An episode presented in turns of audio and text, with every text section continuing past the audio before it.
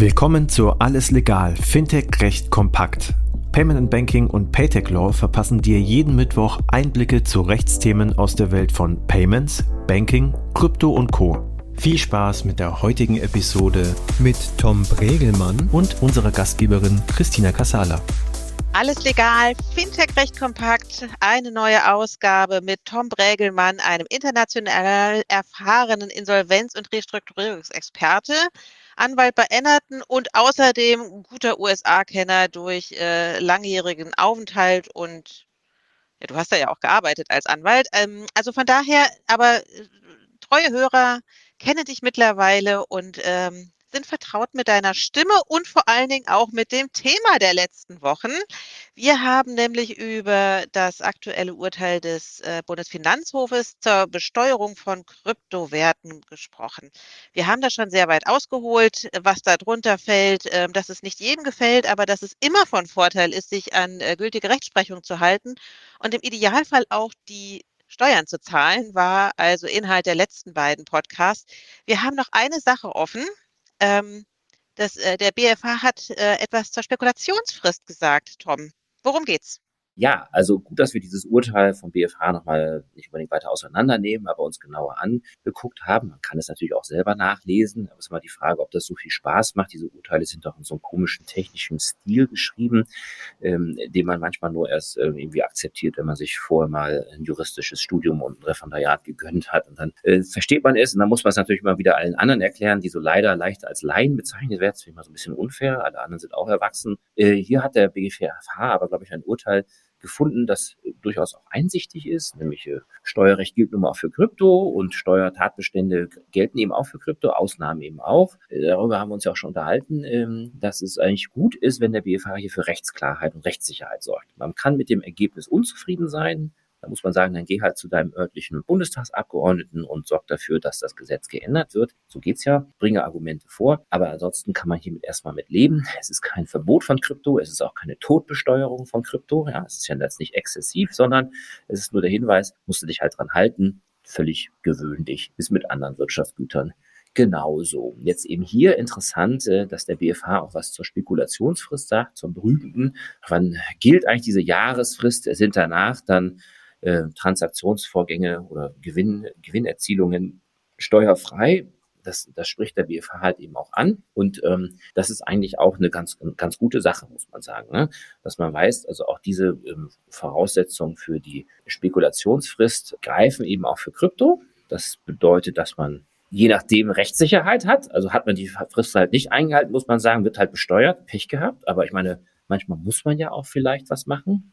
Ne, weil man eben Liquidität braucht. Ne, wenn man sich überlegt, dass der Gesetzgeber ja gerade zum Beispiel das Bezahlen von Immobilien in Cash und auch in Krypto verboten hat, ne, man muss überweisen oder irgendwie anders zahlen, äh, muss man sagen, ich weiß ja nicht, ob das schon mal jemand gemacht hat, in anderen Ländern kommt das vor, ähm, dass man ein Grundstück kauft mit Krypto, was ja kein Problem ist, wenn Krypto legal das ist. Ja, das geht halt in Deutschland. Aber geht ja hierzulande Geht ja hierzulande Nein, das geht nicht. Jetzt definitiv nicht mehr. Das ist verboten und ein Notar würde das auch nicht beurkunden. Dann brauchst du halt Fiat, dann brauchst du halt Euro, ist ja kein Problem. Aber was machst du denn jetzt, Christina, wenn du dir, du hast dir dein schönes Haus da, weiß ich nicht, in, in Rheinsberg gekauft, ne? Ich bin gespannt. Und, äh, Wo genau, du mich und jetzt sollst du halt die zwei Millionen überweisen. Hast du auch, hast da glückliche, weiß ich nicht, hast du halt schon, weiß ich nicht, in Kreuzberg äh, ein paar Bitcoin geholt im Jahre zweitausendzehn damals. Und jetzt werden die halt versilbert äh, und der, der Käufer sagt, ich will aber kein Krypto haben, darf ich nicht. Dann äh, hättest du natürlich ein Thema, ähm, mh, wie mache ich jetzt aus meinem Krypto eigentlich Euro? Wenn du die jetzt schon lange gehalten hast, mh, wissen wir jetzt, okay, nicht so großes Besteuerungsrisiko, aber es kann es natürlich sein, dass du diese Wahnsinnsgewinne, du weißt ja jetzt, Bitcoin schwankt ja jetzt auch. Manche Leute sind da ja sehr clevere Trader, ich nicht.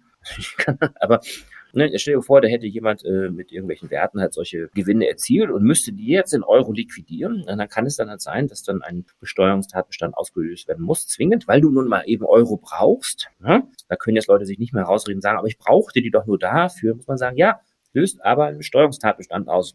Deal with it, musst du halt noch mehr ausdrücken. Du musst halt dann äh, das bezahlen. Ne? Aber andererseits ist es so, äh, du hast jetzt also auch wieder Klarheit, wo, du, wo man arguably sagen kann, da wirst du halt nicht dafür besteuert. So, kannst dich halt drauf einstellen, soweit du es eben kannst, soweit du eben Zeit hast. Ne? Nicht immer hat man Zeit. Das ist manchmal das Problem am Steuerrecht. Warum gerade ein Zeitraum von einem Jahr?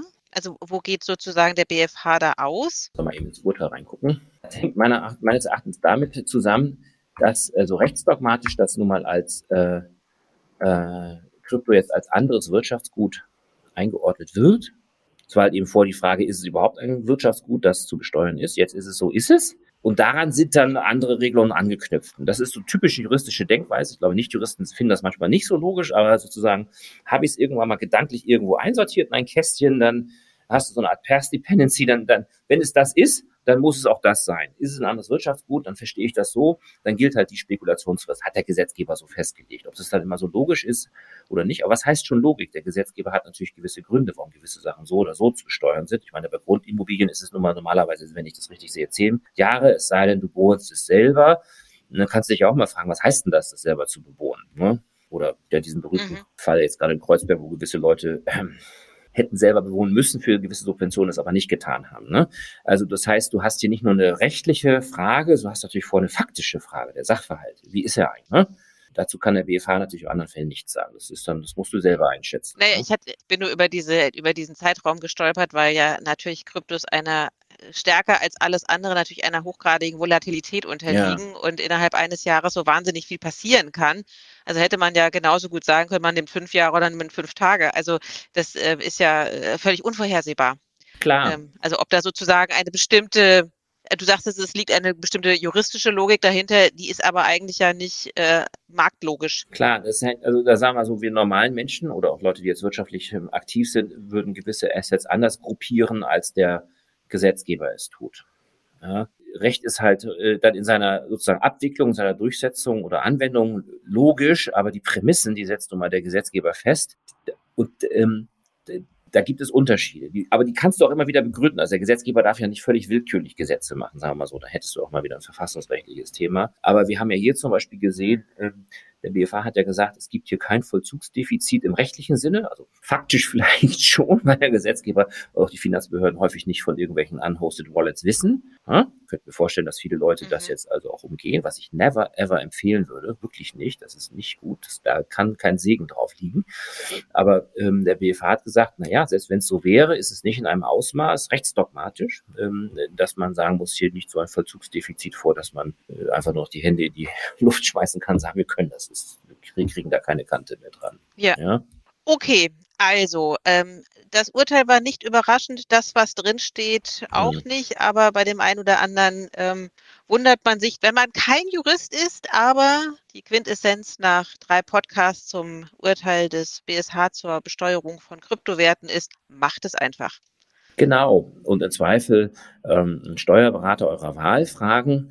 Kann natürlich auch manchmal sein, dass man da, äh, wenn man das dann sich anguckt, nicht so glücklich ist. Aber ehrlich gesagt, das kommt immer wieder vor, dass Leute etwas tun und sich nachher herausstellt, hm, das wäre doch zu besteuern gewesen. Das ist nicht der Weltuntergang. Es gibt die Möglichkeit der Selbstanzeige. Ähm, bitte nie selber machen, sondern wenn dann mit also sehr guten Beratern vorbereiten. Und natürlich ist es so, wenn man jetzt hier was hat, wo man sagen würde, uh, das hätte besteuert werden müssen, aber zum Glück weiß es ja keiner. Das ist nicht cool, ja, weil dann unterläge es vielleicht doch der Besteuerung. Vielleicht, wenn man dann damit weiter agiert, sind da Geldwäsche-Thematiken bei, das möchte man nicht. Natürlich werden viele Leute sagen, boah, Geldwäsche, ich, never ever, ich habe doch nur Krypto, ich bin doch sozusagen nur, wollte den Staat irgendwie vermeiden, sonst irgendwas, aber das interessiert dann halt häufig die Rechtsordnung nicht.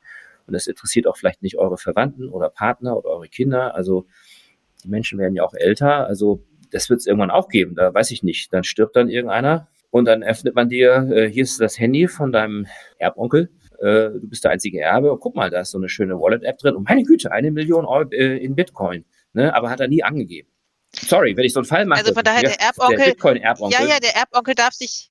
Der darf sich gerne bei mir melden, aber nur, wenn er ordentlich seine Hausaufgaben ja. gemacht hat. In diesem Sinne, Tom, ich danke dir sehr. sehr. Uns gehen die Themen nicht aus. Bis zum nächsten Mal. Schön, dass du wieder dabei warst. Das war Alles Legal, Fintech Recht kompakt für dieses Mal. Wir freuen uns, wenn ihr uns auf eurer Lieblings-Podcast-Plattform abonniert. Übrigens, wenn ihr noch tiefer in die Welt des Fintech-Rechts eintauchen wollt, dann abonniert unbedingt auch PayTech Talk, der Podcast von Payment Technology Law. Dort steigen unsere Experten noch deutlich tiefer in komplexe Materien ein. Viel Spaß dabei und bis zum nächsten Mal bei Alles Legal, Fintech Recht kompakt.